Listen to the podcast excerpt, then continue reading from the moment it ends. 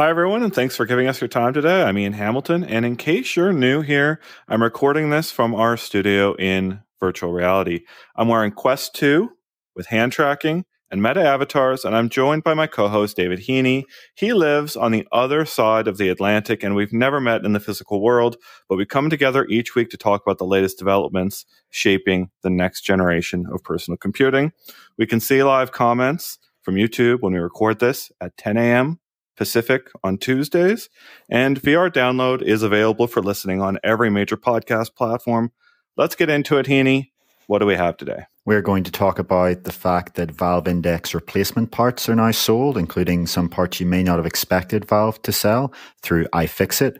We're going to talk about Quest 2's new experimental room setup feature that lets you bring your wall and furniture into VR we'll talk about a little tidbit from Display Week where we kind of learned that Quest 2's display resolution per eye is actually slightly lower than what Meta advertised. We'll talk about the fact that zero latency has started to replace some of their backpack PCs at their locations with standalone headsets and what that maybe means for the future. We'll talk about Qualcomm's XR2 reference design for AR glasses. And finally, we'll talk about the big reports that came out this week and last week from Bloomberg and the information that detail some of the inner turmoil behind Apple's rumored upcoming mixed reality headset. Wow, yeah, it's a big week. Let's get right into that first news. Replacement parts for the Valve Index headset are officially sold by iFixit now. We've got prices for all those things. And in particular here, the display panels, this one right here, Heaney, are we going to see some modding going on with this? Yeah, that is the first thing we definitely speculated about. So, you know, iFixit is now selling replacement parts, including speakers, knobs, straps. But one of the interesting things here is this kind of eye tube assembly, as they call it, which is for each eye, the lens and display already kind of merged together. And you don't have to do that yourself with the display cable. And this means that if your lens breaks or your display breaks, or say there's even just like a lot of dead pixels on your one of your display panels, you can actually open it up and follow iFixit's very detailed and easy to follow guides and fix it yourself. And that's available for $135 per eye, which includes those tools that you can see there. And yeah, it does open up that interesting question.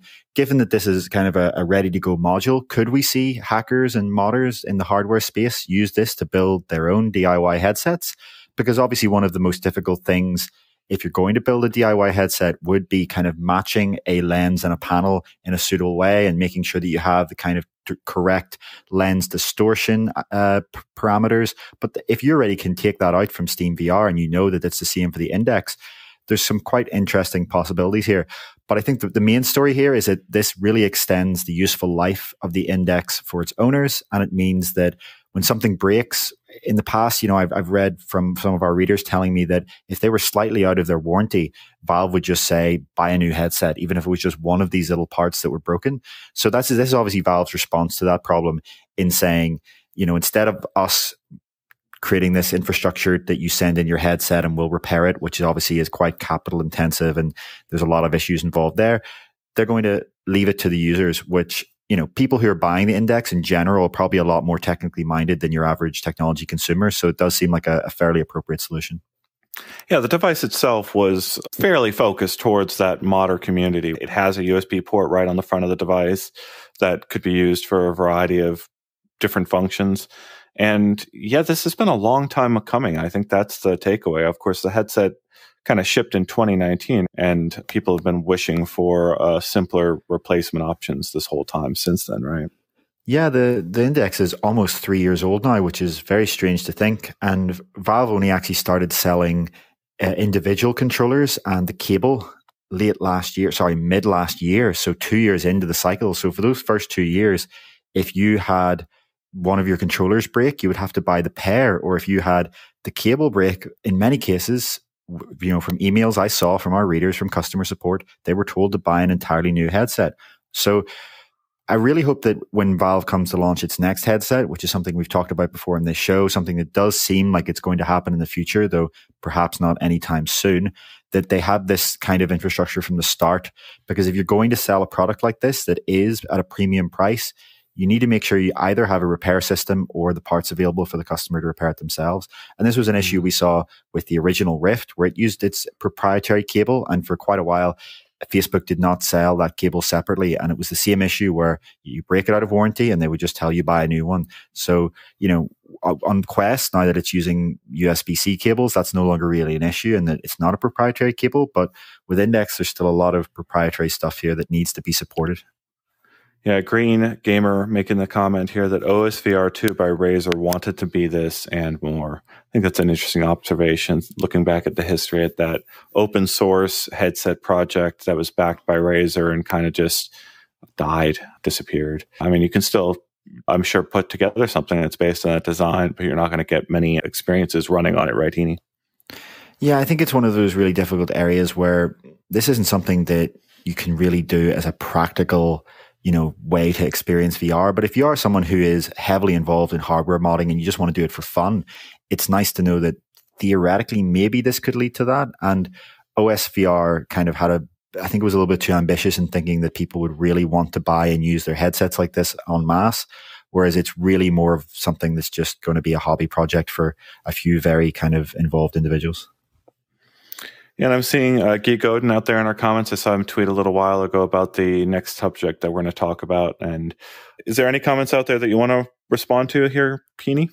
I think people are just kind of pointing out that Apple have actually very recently started to release their own repair kits for the likes of the iPhone, I believe in response to US regulatory requirements. But as a lot of people pointed out, those kits are so expensive and you know involve so many tools that it's almost cheaper and more convenient to just leave it into Apple. So it's it's almost like Apple kind of spitefully complying, but without really making it a practical way. But you know, this is a much more appropriately priced solution. The the accessories here, the sorry, the parts here and the kits here don't seem to be unreasonable to me. Um, you know, 135 dollars for the lens, the display, and all the tools you need to repair it, including a repair guide, does not seem out of the question. And, you know, things like this knob, I think are like something like six or seven dollars and the power supplies are $30. It, it's, it's at a reasonable price that people can access. And again, it's such a big improvement over the previous situation of go and buy another $400, $500 headset. Let's talk about the mixed reality feature on Quest 2. V40 is the latest version of the Quest system software. And I found this buried in my Guardian settings, the ability to turn on this new experimental room setup feature. And it looks almost identical to the software that we talked about, I think last year sometime called Room Mapper. And it used these points that you could place around the room to map out all of your walls. And of course, this feature is what's going to unlock Facebook Meta's mixed reality apps on Quest 2. And this is their path forward to mixed reality on Cambria and beyond. Heaney, I, I was telling you right before we came in here, if I'm, I'm actually in my uh, bedroom right now and I'm using Quest here with my computer. But yesterday, when I filmed this, I uh, did it out in the living room and I had my cord running halfway across my house so that I could actually try to record this footage but it's really, really, really bizarre right now. If I lean over here, I can see the outline of all of the shapes from my living room through the walls of my bedroom. It's a little bit like x ray vision, being able to see the outline of that room over there, even though I can't actually see it with my, my own eyes. So, really interesting that even though I'm in the other room, it's still remembering all that stuff over there. Yeah, again, I do find this impressive and obviously it's going to be useful, but I really am kind of impatient to get to the time where this is something that is automatic. Obviously, you know, that's not going to be something practical with Quest 2's black and white sensors, but I wonder how much of this process that is currently so manual on Quest 2 is going to be either at launch or over time automatic with Cambria or even if it's not automatic, kind of almost semi automatic, where it suggests where your furniture might be and maybe you just slightly correct it manually so that it doesn't have to be perfect every time. But at least for the walls, I would, I would really hope that with Cambria having that depth sensor, that that's not something you have to manually mark out anymore because mm. it is kind of a bit of a pain if every time you have to mark it out when you're in a new room. And obviously we know that Quest 2 often forgets your Guardian boundary depending on if you kind of move furniture around or change the artwork on your wall. And so I guess maybe that would be another factor where it, we wonder, you know, will the color cameras that are high resolution in Cambria make that something that happens less often? And, you know, is Quest 2 really just this kind of very, very basic dev kit for mixed reality? Yeah, I do. I wonder how long we'll have Quest 2 on the market, right? Like, how big of a platform is it going to be for Meta as they go to successive generations of trying to drive down this price and reach larger audiences, right? They, they dropped Quest off of the market, the original Quest, pretty rapidly. We're already seeing a lot of developers solely target Quest 2 and you know that was a headset that's not very old and of course we've talked about this heaney about them uh, sort of leaving customers behind by canceling these platforms time and again but we've heard them say that quest 2 is going to be on the market for a long time i wonder about this whole idea that like the depth sensor on cambria and headsets going forward like the tracking and the Guardian rails that are there for you may be a lot more finely tuned. There may be less drift to all that with that additional information. But I wonder like how many people are going to need these earlier like you know only basic four black and white cameras are people are still going to be getting software updates for quest 2 in like 2024 2025 that improve some of the software functionality? Or are they going to move on from this headset really rapidly? And are we going to see that other kind of tracking that you're talking about where this stuff is like all automatic so I think when it comes to the virtual reality functionality, Quest 2 is probably likely to have a fairly long lifespan. You know, we know that there are still huge games in development for it, like the Assassin's Creed title, like Grand Theft Auto.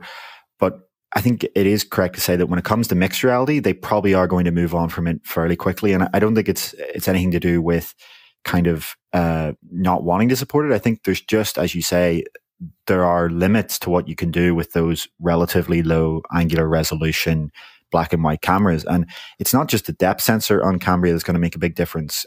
Because uh, I don't, I don't think it's it's likely that we'll see the depth sensor arrive in Quest Three simply because of the cost of something like that. But it's it's the higher resolution. It's the fact that there is just much more detail to work with, and then in many cases, it may be the color as well. The fact that they can kind of leverage that to do some useful things. But yeah, it's interesting that they even bothered to ship mixed reality on Quest 2 because it's something we didn't really think was going to happen. It, you know, for the vast majority of its lifespan, it, it was only used for pass through and for, you know, when you, when you stepped outside your Guardian boundary and for setting up Guardian. So yeah, it'll be interesting to see whether kind of Cambria marks the start of Quest 2 being left behind from a mixed reality perspective, but I doubt it will be for virtual reality. One thing I'll note is with this system, I immediately walked into something. I forgot to mark out uh, a table near my door, and I uh, almost immediately uh, believed that I had marked off everything, walked straight to my door, and, and walked right into the table. And it was not within the first five minutes of using this mark out your room feature. So I don't know how user friendly that's going to be at the end of the day if you do have to mark out every piece of furniture and it doesn't record the differences, if it doesn't combine with the other systems. Like I was telling you, Heaney, there's, I noticed there were three outlines when I first set this up. There were my Guardian barrier, there was the Space Sense active sort of alert system, and then there was my room walls also being shown to me. And there were these three different layers of barriers, safety, guardian safety systems in place for me. And it was a lot to take in, honestly. They have to come up with almost like one system, I would think, to account for all of these things, right? Because right now it's a little hard to process all those things happening at once. I couldn't agree more. What I would say my most anticipated kind of long term feature for these headsets is a kind of next generation Guardian that does bring all of these things together, where instead of this manual boundary you mark out, followed by this kind of edge detection thing, space sense, followed by this manual furniture. Needs to all just be one unified system that detects geometry based on depth. And, you know, when exactly the technology is going to catch up to make that possible, we don't know. But I think that will be one of the most significant additions, just as significant as when we got Guardian or when we went to standalone in the fact that as you said, the flaw of this manual system is that every time you forget to mark something out or every time the system forgets about one of those things you marked out, you just will lose faith in the system completely because you'll walk into something in real life. And when we get to the point where you just put the headset on and it knows where your walls are, we aren't even at the point yet where it knows where your, your floor is, which is quite surprising. It should, we really at this point should at least have the floor be detected, but we're still not even there. But when we get to the point where it knows your walls are, it knows your furniture are, even if it's just representing it as a very basic kind of outline of the depth, that's something that will kind of very much so change the usability of VR and means that people in smaller spaces can use it without worrying so much. And it also means that kind of today where if you're in a small space, you often mark your guardian a little further than normal because you don't want to have this massive all the way to five meters in the air guardian boundary come up when there's only a little table in front of you. Even having that in three dimensions will make such a significant difference because then you can have, when you walk towards a table, you'll see it just below you, you'll see a guardian boundary, but you'll still be able to aim your virtual gun over it and not have that kind of disrupt your gameplay, which uh, is going to be so significant compared to what we have today. Lots of interesting stuff there. I'm seeing them really shipping as quickly as they can. That's what I, I got the feeling of finding this in my menu system was I think there is probably an alignment of their Guardian systems that they're going to do there, but it, they have also got competition here to appear to be innovating, appear to be at the forefront of this technology. And they have like a ship fast culture over there at Meta. They now have an open test of which of these three tracking systems is most successful in helping people. Room Mapper, I think, was the one that was late last year. And I was surprised that the guy that made Room Mapper got hired at Meta. I totally missed that the person that actually built that software that we talked about last year is now working at Meta as a prototyper. So very interesting stuff. You ready to move on? Any comments you want to respond to?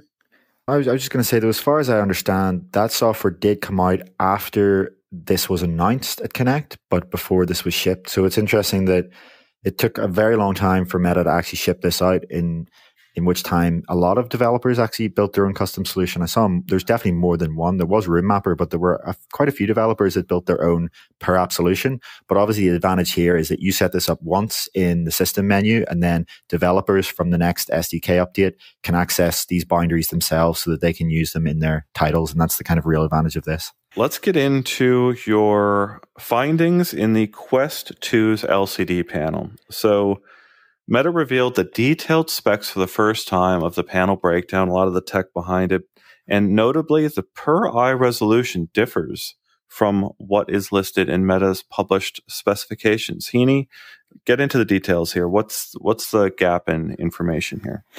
Yeah, so it's interesting that PC Gamer actually wrote this as a headline based off what I find, and they obviously cited us, but we didn't really make it the headline at the time, which is probably a mistake. We probably should have because it is one of the most interesting kind of parts of this talk. We just titled our article, you know, here is the detailed specs of Quest 2 as revealed by Meta.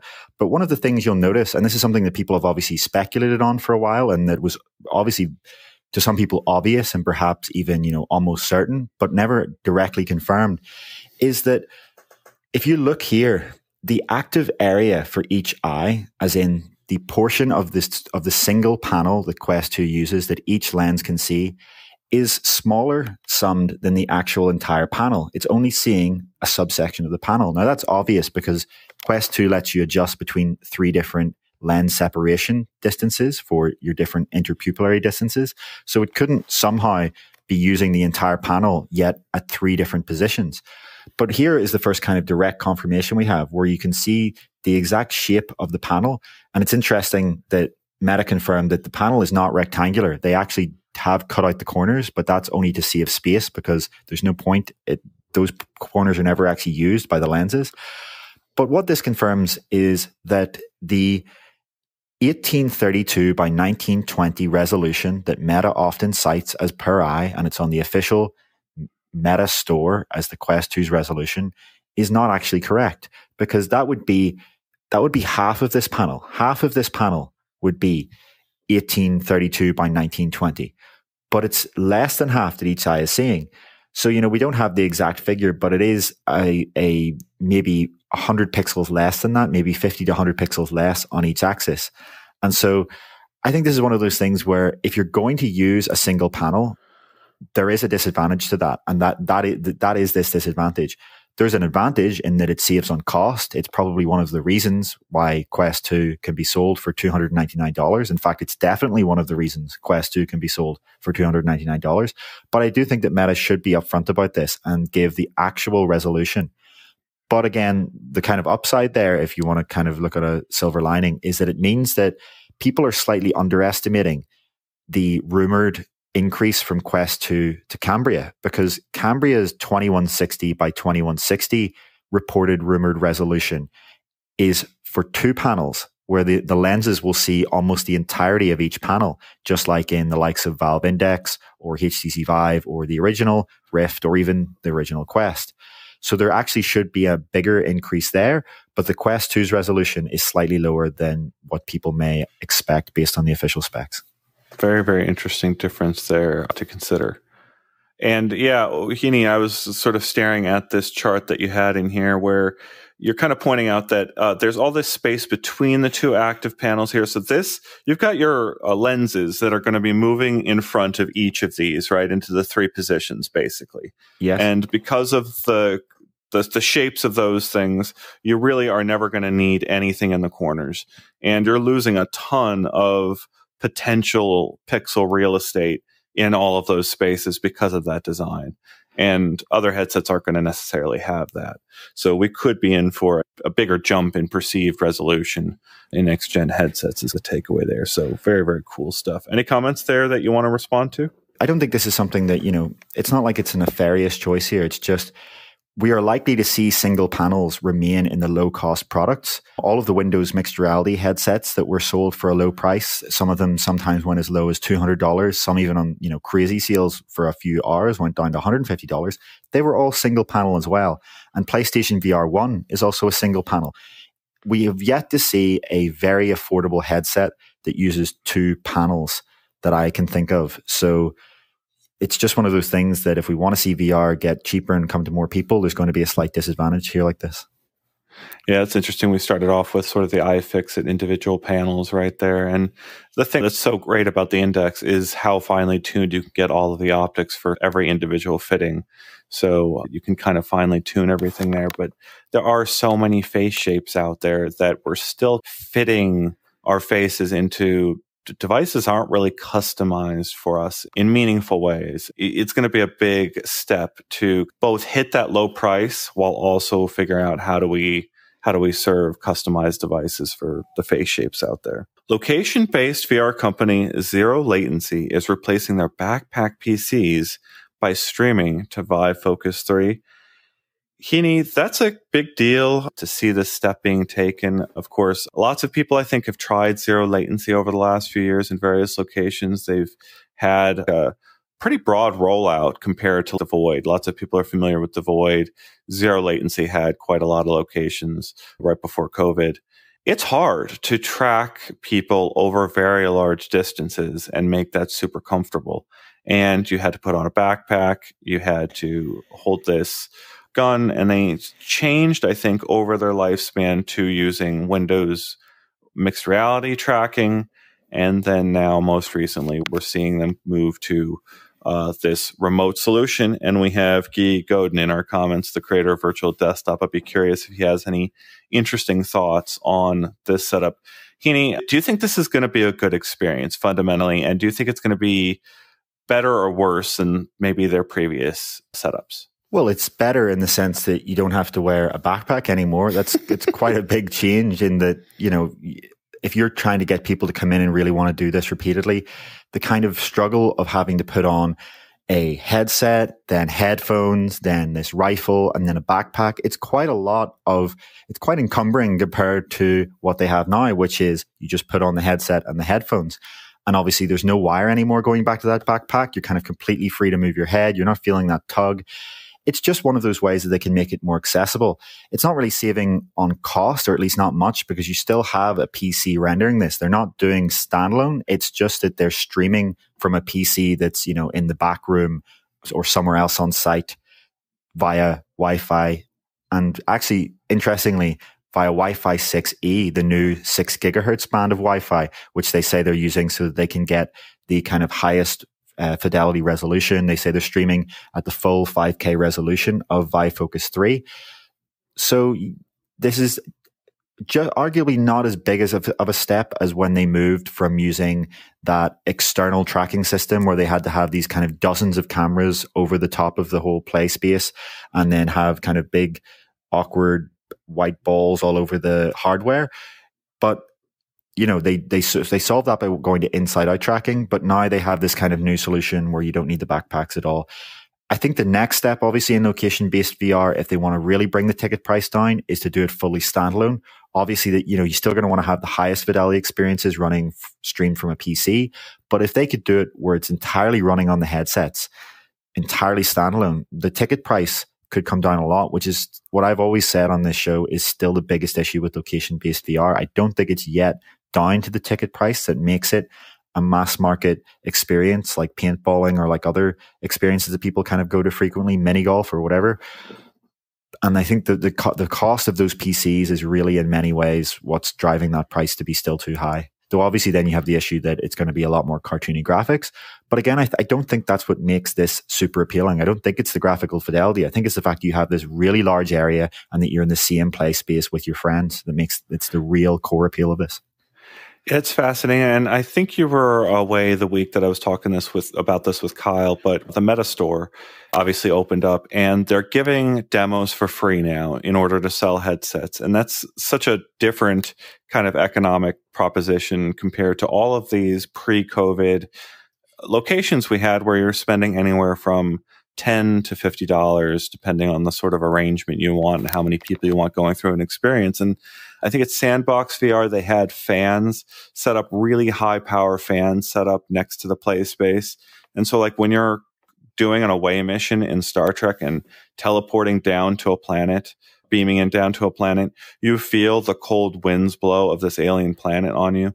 And then of course over at the void they've had ghostbusters over the years where they actually do marshmallow burning smells. So you smell the roasted marshmallows when you have to deal with the marshmallow man. And then haptic vests. And right, there's all these things you can do at location based VR experiences you can't do at home. But you're absolutely right, Heaney. I don't understand wh- where does that get economical, right? Where you really want to go to a location with four of your friends or five of your friends and do like a location based laser tag or paintball where it's better to have a physical environment to hide behind and prop your back up against. Where are the economics of actually how many people you get in through the door? I'm still not getting the sense that people are really excited to get back to location based VR. Yeah, it will be interesting to see how they handle that in the future. Obviously, we've both speculated that maybe in the very, very long term, when VR becomes the kind of thing that's in every home, this might become a bring your own device style situation where you kind of come in and you, you run their software by scanning a QR code at the door, but you're still using your own device so that the cost can be significantly lower. But obviously, as you say, there's always going to be a space for dedicated hardware that's better than what you can get at home. It's just a question of which markets and which locations are people actually going to be willing to pay that kind of money. Chris Richardson making the joke that he liked the backpack when using the Stormtroopers experience because it added to the immersion. Obviously, the Void had all those Star Wars experiences, and yeah, that definitely added to the experience. And it worked so well for Ghostbusters too because they wear the backpacks as Ghostbusters. Yeah, there's definitely situations that make sense though. Again, there's I think there's just so many random issues with the backpack, you know, including the fact that you know the staff are going to have to charge every, every one individual so, you know, that, that creates some downtime in terms of bringing people in versus these computers that are obviously just wired to the wall. And, you know, if you're charging the controller and the headset and the headphones and the backpack, it does just get to this point where it gets a lot more difficult to scale this up to be a kind of viable global business. Yeah, I think like every uh, every additional piece of hardware that you're required to put on the person or even involved in the demo at all is just a failure point, right? My last time at the Void, right? It was tragic. It broke down, right? I was in the middle of this Jumanji experience and everyone was on these platforms and we were virtually separated. So it seemed like everyone was really far distant and there's this big monster fighting us. And it just stayed in this loop. It never progressed to whatever thing we were supposed to do. And so this highly, uh, climatic moment of this experience turned into like just the worst, most boring thing.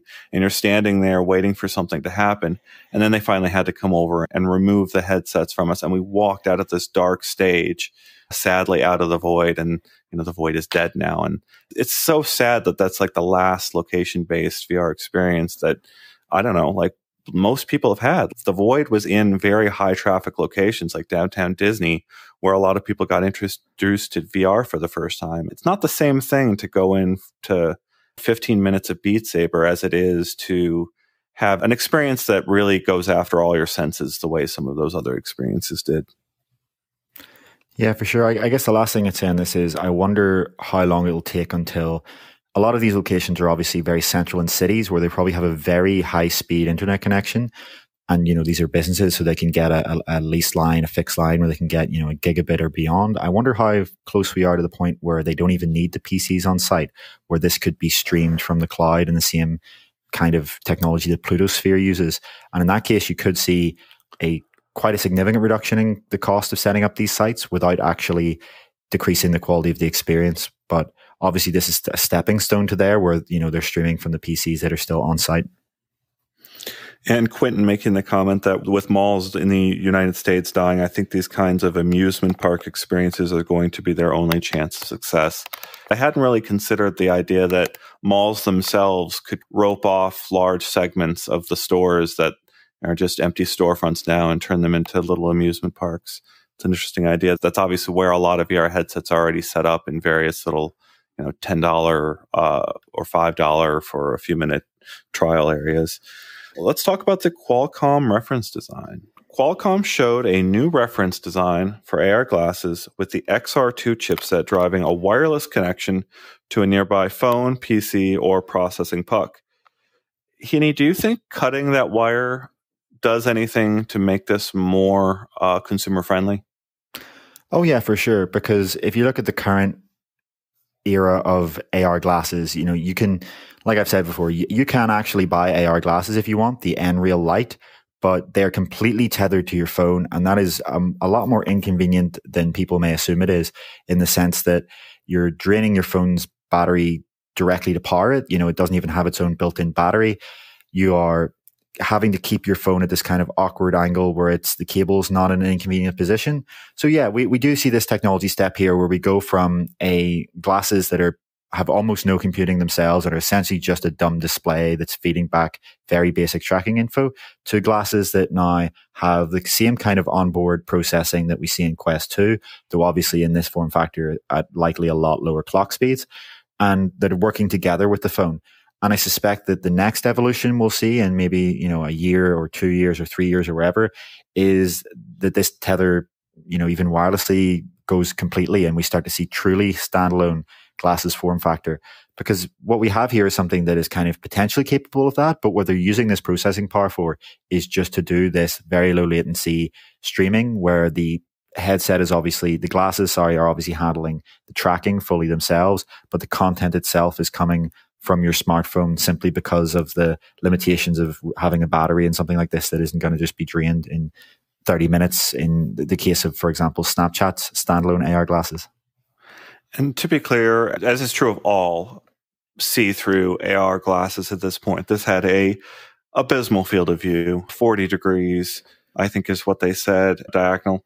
That's going to be a, a kind of a window into augmented content wherever you look and not the 70 plus that we want to see for the feeling of presence and obviously not the 100 plus that we're seeing out of current generation consumer VR that gives us a really uh, compelling reason to get into a headset. So, uh, yeah, they're going to have to do a lot. This reference design, of course, a manufacturer out there could do whatever they want to this device, add their all com- their own components, and modify this to their heart's content. But at the end of the day, who is going to do that is the real question. With the tether still being required there, I don't know if a lot of people are taking them up on that. The other thing I noticed is this is the first time I actually saw this marketing used. They might have used it previously, but it's the first time I actually noticed it. But they actually put up here XR2 Gen 1 on the marketing material. And that, of course, means they're going to be leading to XR2 Gen 2 at some point. And we know Cambria is coming. We don't know. We haven't heard too much about the specific chipset that's going to be used in it. You know, what do you think we're going to see out of like Cambria? Is it going to be just the XR2 again? Is it going to be different? Are we going to get to Gen 2? I tried to put this question to Qualcomm and they were very dodgy on it. Just, you know, we're going to try to pick the right time to find the next boost in performance was me paraphrasing what they said. But uh yeah, there's there's when are we going to see sort of real uh next generation processing power in standalone? It's a great question because what really does drive what is possible in these standalone devices is that processor. We haven't heard any rumors that suggest that there is an XR2 Gen 2 coming this year. I feel like given that the rumors that are out there suggest that Cambria will launch in September, we would probably have heard something about a new processor by now. The rumors that we have heard and the evidence that was found in a shipping document suggests that Cambria will just use a better cooling fan, in fact, two cooling fans, to have a higher clock rate on the same processor because Quest 2 actually has the, the CPU in the XR2 underclocked and quite heavily underclocked. So you can actually get better performance out of the same chip by using a to a better cooling solution, two cooling fans. And the other rumor we've heard is that it actually uses double the RAM. So it's using the same SoC, but with double the RAM and a higher clock speed, which means that even without being a near chip, you could get significantly better performance. I think what we're probably likely to see Gen 2 come around for is Quest 3, because that seems like that is when you can actually deliver a better experience. It would be, I would be incredibly surprised if Quest 3 comes out next year with the same XR2 Gen 1 processor. That wouldn't make any sense from a strategic perspective in terms of wanting to increase what's possible from the device at the same cost in terms of trying to deliver higher fidelity games. And, you know, we obviously saw that jump from Quest 1 to Quest 2 was equivalent to about three generations. And if Quest 2, if Quest 3 does launch next year, like some of the rumors suggest, then that would be again kind of three years time of advancements to go in. And that's when you really start to see the significant improvements like that we saw from Quest 1 to Quest 2. So that's when that would start to make sense to me. But just to come back on these AR glasses, I think it was it's a great uh, sort of point to point out, as you said, that yes, the these are still incredibly primitive devices compared to the AR device, the AR glasses that people are hoping for in the future, the AR glasses that people talk about in the kind of science fiction sense. These still have an incredibly limited field of view and an incredibly limited ability to do things like deliver opaque images in even bright light, never mind a, a bright sunny day. So this is still something where the last time we saw reference design from Qualcomm with the XR1, there are no consumer products that are actually based on that, as far as I know. Maybe there are in China, but there's none in the West. And quite a few times we've seen this for VR and AR, where Qualcomm comes out swinging and singing about their latest, greatest reference design. and tells you they have five or 50 manufacturers. And it ends up that it's really the vast majority of those are just enterprise companies that are making a very specific product for a very specific niche. And you get, you know, Meta and Pico are the only Meta, Pico, and HTC are the only people who ever actually build a real product out of it. So I'm, I'm very interested to see who, if anyone, is going to build a product out of this. And given this phone link is required, it's going to, it's, you know, it's likely that you would need to see adoption from the likes of Samsung or Google to actually make this a reality in the sense that you're going to need quite integration, quite heavy hardware and software integration with the smartphone itself to deliver a, a truly compelling experience here. Even with Nreal, which is powered by that tether and essentially works as a, you know, display port out, that's still only supported a very specific subset of phones on a very specific few carriers. It's not something that, you know, if you just have your phone that you already have, that it's likely to support. So that is kind of the huge disadvantage of the Android ecosystem having glasses like this. Whereas, you know, if later in the decade, as is rumored, Apple comes out with glasses, they're going to be able to just push support to all of their iOS devices that are capable of running it. Are we ready to talk about this last subject? Because I have a feeling it's going to be a large discussion. Yeah, I think we can move on to it. It's, as you said, it's a pretty huge discussion. We saw a report more detailed than anything we've seen in quite a while for any unannounced product. Apple is ramping up development for its operating system for launch in 2023. That's coming from a Bloomberg report. But then there's also this report from the information that really dives into this decision a couple of years ago for Apple to focus on one type of headset versus another type of headset. And this report reveals a feature that hasn't really been detailed previously that's supposed to be in this new headset. Heaney, why don't you walk us through what is in this report? And as always, leave us questions and comments, and we'll try to get to them as we can. So, yeah, this report is the topic is about why Apple's headset has been so delayed because reports over the years suggest that this thing has been in development for quite a long time and that based on the original plans, it really should have shipped by now. And it all seems to come down to, in many ways, one key decision that was made in 2019, where Apple's technology development group, TDG, is the group within Apple that is building these AR and VR products.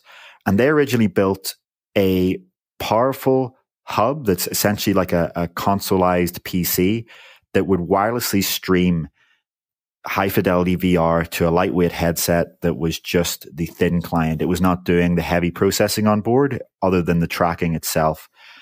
And the problem is that apparently Jony Ive, Apple's former chief design officer, decided that this could not happen. He decided that he did not want a product that required you to plug this kind of required base station into the wall to be used. He wanted a product that was entirely standalone, like the Quest 2. And the problem was that this group within Apple had already started to build this high fidelity device and they'd already started to build software around that, including photorealistic avatars. So when you include the fact that they were trying to build a headset with this fidelity and having all of these different sensors on board that we'll talk about in a minute. They wanted to, to deliver a premium device. What's apparently happened in the past few years is that the challenge of shipping all of these features and specs in a device of this uh, that is standalone has just made the pro- project become a nightmare of engineering challenges. So one of the big issues is that there are apparently 12 sensors on this device when you include the eye tracking, positional tracking, pass through, face tracking, and all of the other cameras on board. And Apple apparently had a sensor codenamed Bora that would be able to handle this because the M2 chip, the kind of sequel to the M1 chip, isn't able to itself handle all of this at once while also processing the, you know, virtual reality and augmented reality environments. But apparently, there w- there's an issue where in this Bora chip talking to the M2 chip, there is slightly too much latency. And when it's dealing with sensors for things like pass through, for things like hand tracking, for things like positional tracking, that little bit of latency is just unacceptable because in VR, latency on tracking is going to cause sickness. So apparently they then had to put a third chip into this device, which is known as a kind of fast conduit chip that would essentially use a special form of compression to be able to move this data between the chips faster. And apparently that's something that they're still working on, but hasn't fully solved the issue. Then Ian just alluded to the fact that there was a previously unannounced feature revealed in this report. And that feature is that apparently the front of this device is actually a display that passes through the wearer's eye and upper facial expressions so that people in the room can see you even when you have this on. And apparently this is something that Apple executives, including Jony Ive, were very insistent on because they didn't like this idea that you would be isolated from other people in the room. And that's something we've seen actually in a, in a research example from Meta. We talked about it on this show a few months ago, but at the time we were talking about this is something that might happen, you know, later in the decade or quite a while down the line. The idea that this is going to be shipped and a product coming out as early as next year is, is astonishing. But apparently, trying to do this has meant that where they position their sensors, these there's a big array of sensors to do all this impressive high resolution pass through and hand tracking and all this, has become a lot more difficult in that when you have a big display on the front, there's very few convenient places to put those sensors. And apparently, because they're so awkwardly positioned, it's made developing algorithms to correct the pass through in terms of the scale and the correct distortion parameters a lot more difficult.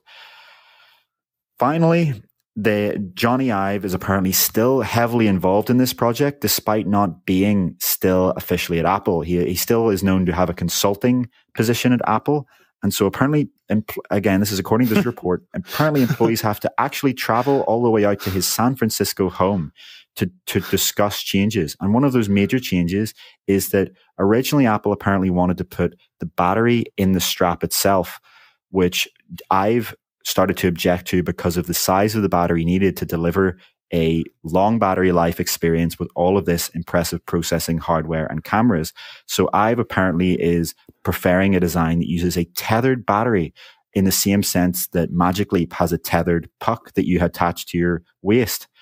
So it does seem like this project has become a bit of a uh, I don't know what the, the correct word here is to say is a bit of a cluster strike in that Apple is not exactly sure what they want to ship and that they've gone back and forth so many times between the, what they truly care about for this product that they're trying to put together a solution that if they can deliver on it, this is going to be the most impressive headset we've seen so far. It will be, you know, slimmer and lighter than Quest and yet twice as powerful and allow for much higher fidelity experiences and potentially with Apple's devices like uh, if it supports apps for Apple's devices like iOS, a lot more useful. But Bloomberg reported earlier this year that the reason that's delaying this product, the core reason, is these issues behind the cameras and behind the overheating in trying to put a powerful chip in this device. So whether how much of this report is true, we don't know. How much of these solutions are really problems or whether there's something that Apple can sort out, we don't know. But it does not sound like this project has gone smoothly or to plan.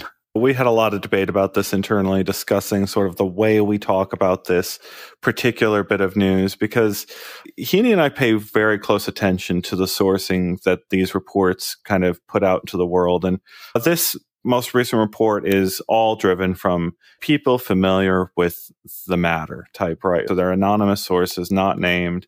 And that can range from people who are still at the company to people who have moved on to other organizations, perhaps years removed from the actual most recent decisions that are leading to design. Heaney, you and I have both sort of read a lot of the literature on the recent history of tech design. And I don't know, I remember reading stories, uh, I don't know how true they are, but like stories of Steve Jobs and others at Apple keeping various versions of devices at hand to see which one is the right fit, right? Like I think there were various sizes of either iPads or iPhones at one time.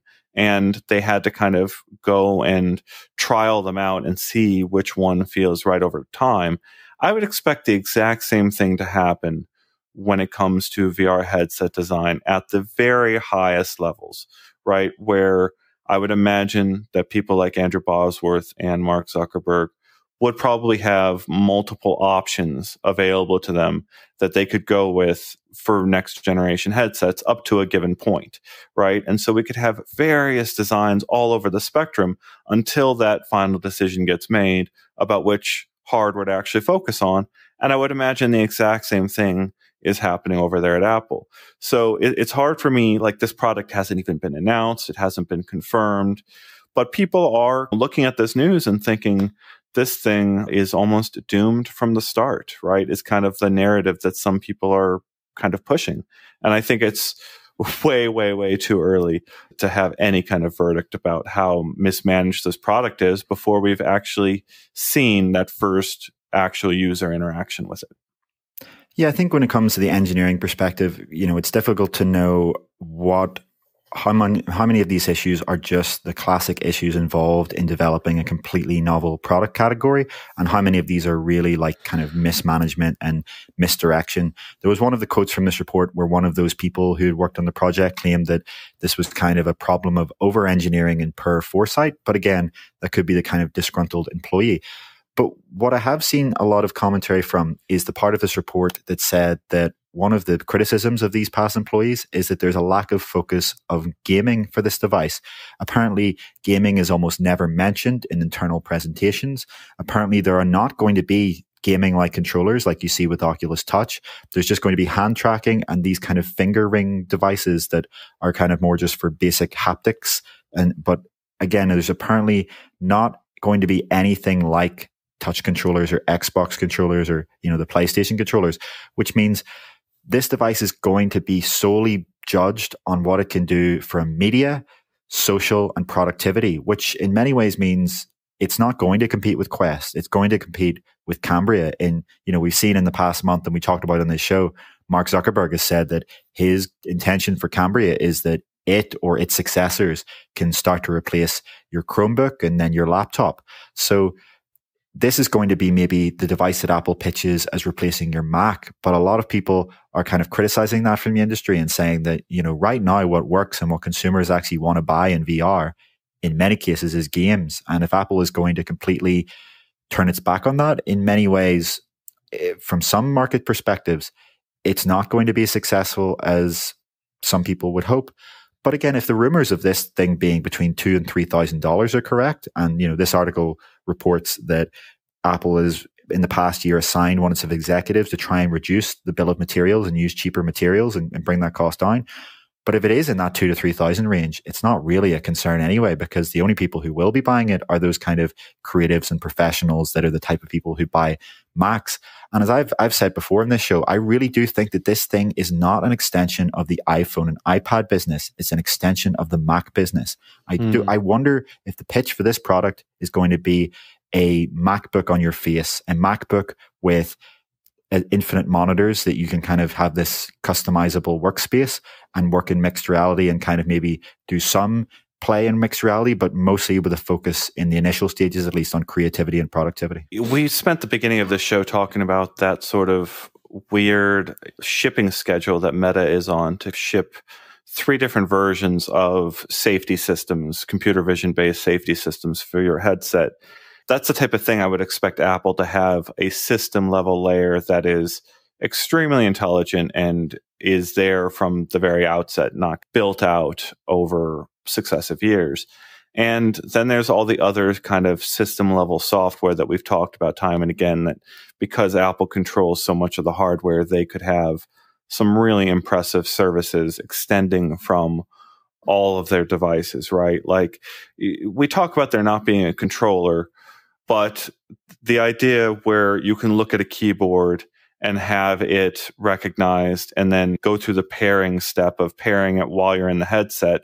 But like, you know, locking that object to your headset or associating with your headset is something you could do for game pads.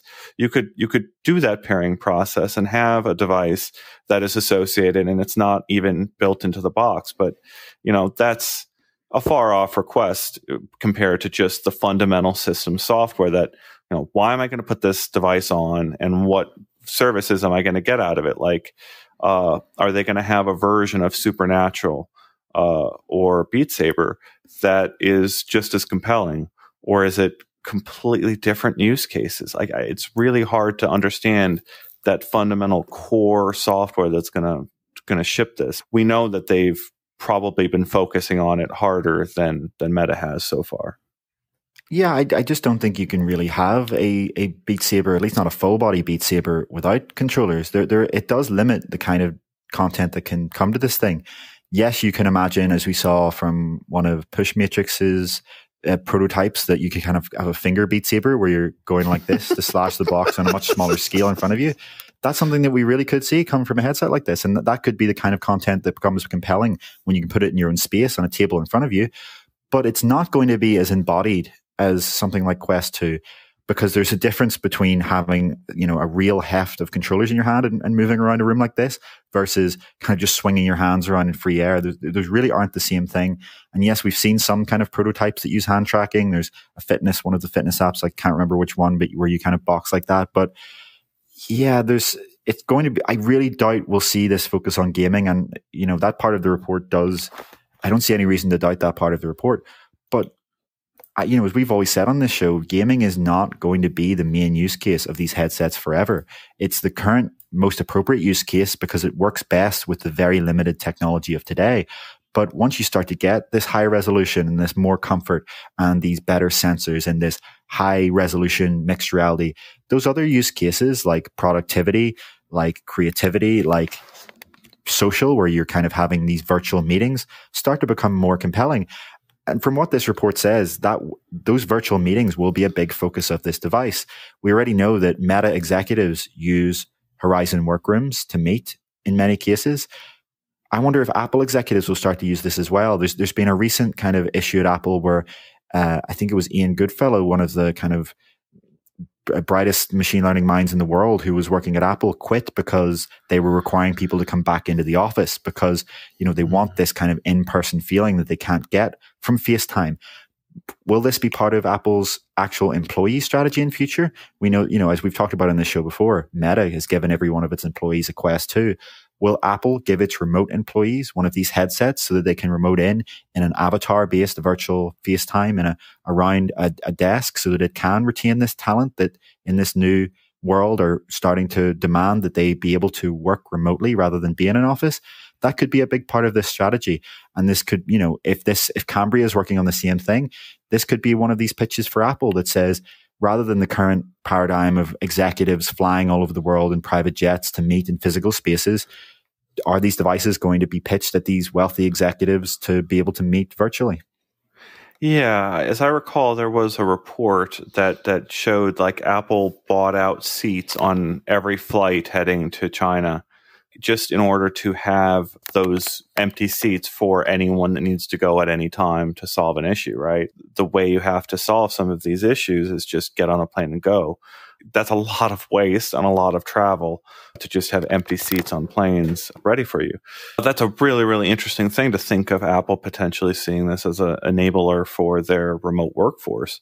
And that is fundamentally how I think Meta views what Cambria is going to offer and what their ultimate platform is, is this enabler of, of remote work. I love the way you frame this, Heaney, because I'm getting the sense here that a lot of people are very resistant to Meta and Facebook because of the history there, a lot of reservations about their data handling over the years. And I, I perfectly understand that.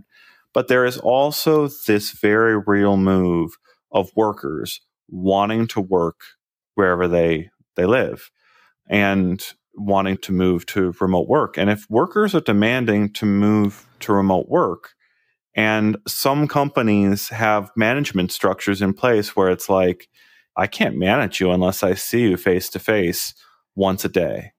There's going to be companies out there that are going to make that choice that you have to have these daily or weekly meetups physically in the office. And honestly, like they're going to lose the most valuable people to companies that embrace remote work first and really build their structures to embrace the idea that of the vast majority of the workforce can work from wherever they want. If Apple lands on the wrong side of that, if they're trying to force their workers to go back, that's going to change the narrative for a lot of people out there where it's like Meta let, lets me go wherever I want and, and Apple doesn't. Like that's going to win over a lot of hearts and minds of a lot of the tech leaders out there that really kind of shape perception. It could really make Meta a, a much more well loved company over time than Apple is. Reportedly, it, it is already happening. You know, we, we've, like I said, Ian Goodfellow, the, the inventor of, of generative adversarial networks, recently resigned from Apple over this exact issue. And we heard earlier in the year, we, we reports from the Wall Street Journal and from Bloomberg saying that Apple was losing some of its AR and VR team to Meta. And all of these reports are coming out at the same time that we're hearing organization within Apple, some for the first time in many cases, kind of almost union like activity within Apple of people organizing together to demand from the leadership that they be able to continue to work from home because they believe that, you know, they have the right to and that they're actually working more productively from home and they kind of believe that this is just something that the managers want for the sake of old process over the actual sake of doing things the best way. So it could be that this device is key to Apple retaining its own talent, ironically, just as much as it is for consumers, in that it's going to make remote collaboration more practical. I, I would love Apple is is great at developing this first party software in a way that Meta just is not. So I would love to see what is going to be Apple's equivalent of Horizon Workrooms. What how do they bring mm-hmm. together all of that integrate ecosystem integration they have, where they have all of these existing calendar and notes and you know, productivity apps from their, you know, their equivalent of Keynote, their Keynote to, and their equivalent of Word. I can't remember what you call it. When they bring all of that together and they have this in a collaborative multi-user environment and it integrates with all of your other Apple services and your iCloud and your devices, we could start to see a really compelling remote work ecosystem from Apple that they dog food within their own company to keep this talent, and then they offer to other companies in the same way that Meta's hoping to do with Cambria. But I think it's likely to say that Apple could, could deliver much better on the software than the likes of Meta because you know Workrooms is really the the only the first good piece of VR software we actually saw from Meta, and everything so far is just a little bit kind of there's always some flaw and it doesn't really integrate into your CM workflows in the same way that Apple can do having that ecosystem. Yeah, I can't wait to see where this all lands. And as I kind of pointed out, I think Apple has been putting a lot of their services in place to get ready for this. Their FaceTime and iMessage communication platforms, I, I have every expectation that those will be fundamental to powering their headset platform. And the the one thing I thought was interesting wasn't there one little tidbit in these reports that Apple tried to demonstrate some of their avatars internally, and they were uh, right in the uncanny valley and made some people uncomfortable. Yeah, reportedly, I think that was one of their photorealistic avatar attempts that apparently ended up, yeah, being so realistic that it was just uncanny, but without having kind of crossing over that barrier. That's one of the things that is very impressive from Meta's codec avatars in that they appear to just stay out of that uncanny valley. And if you look at, you know, for all of Apple's advantages in that they have this ecosystem, they have this, they have their own chips, which is their greatest advantage by far. They have this tight integration between hardware and software because you know, they're not building on Android like Meta is. They have the entire operating system and the chips and the devices all built and designed by them. There is one advantage that Meta has over Apple that I've talked about before in that when it comes to machine learning, Meta's AI division is in a different league to Apple's. And that's something that we've known for a while. It's one of the ways that Google has differentiated itself from Apple is that its AI team is also in a different league from Apple's. So when you see the likes of Google Assistant versus Siri, there's a significant difference there.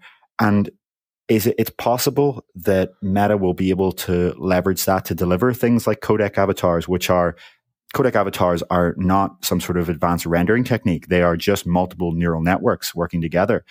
So it's possible that things like that may be a bit more difficult for Apple. And one of the really interesting parts of this report I noted was that Apple was reportedly having issues as of a few years ago with actually just achieving things like positional tracking and uh, color pass through to the same quality as Meta.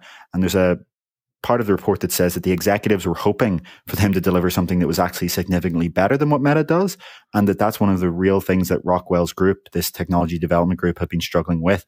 So it's going to be interesting to see who, what kind of product actually comes out better here. Is it the one that has the chip and the vertical integration and the ecosystem, or is it the one that has to work with other other people's chips and other people's operating system, but can infuse that with some of the most advanced machine learning in the world.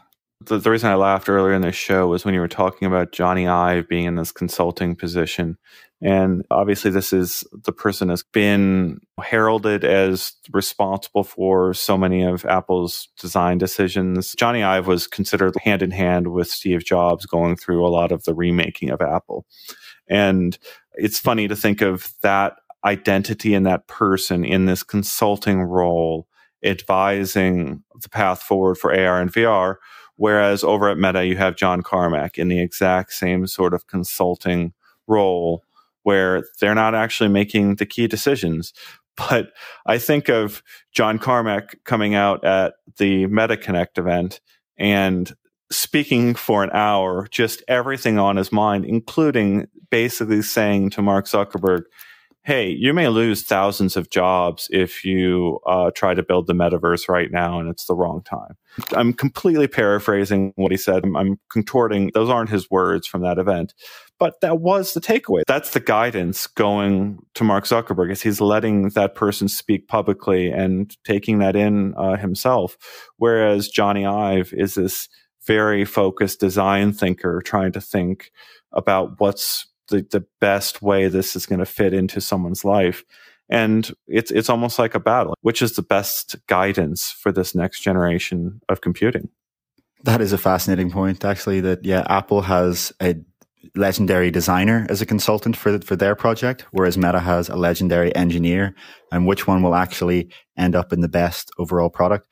You know, Jony Ive is is known for being behind some of the greatest designs at Apple, but he's also known for being behind some of the worst, including the butterfly keyboard that kind of almost ruined the reputation and did harm the sales of Apple's Mac division for years until they recently reversed and went back to using traditional keyboards. So, you know, Ive seems like one of those people who sometimes can come up with absolute brilliance that others around him can't see, but other times comes up with things that he won't step back from. And uh, many at Apple and maybe many outside Apple are going to be wondering, was cutting the idea of that external box, that, that, that hub, was that one of those huge issues? Or will it turn out in the end that he was right and that going for a standalone product was worth all of the engineering turmoil? Obviously, timing is going to be the issue here. And that's where we're going to the core of this, right? If some level of mismanagement happened inside of Apple and the engineering and the software teams didn't line up on exactly what was going to be required here, it could be a failure that costs Apple dominance of the next platform of computing. And that's even some of the sourcing here is indicating there's people inside Apple who are making these pleas to management saying that's that's what can happen. So if these issues cause Apple to be so far behind the, the release schedule of Meta, it could be a, a, turning of the tide over time. Any comments out there that you want to respond to before we wrap this up, Heaney? Yeah, um, there's a funny comment from Cake Batter saying that uh, Carmack seems to be on the smallest of people Zuckerberg believes is as smart as himself.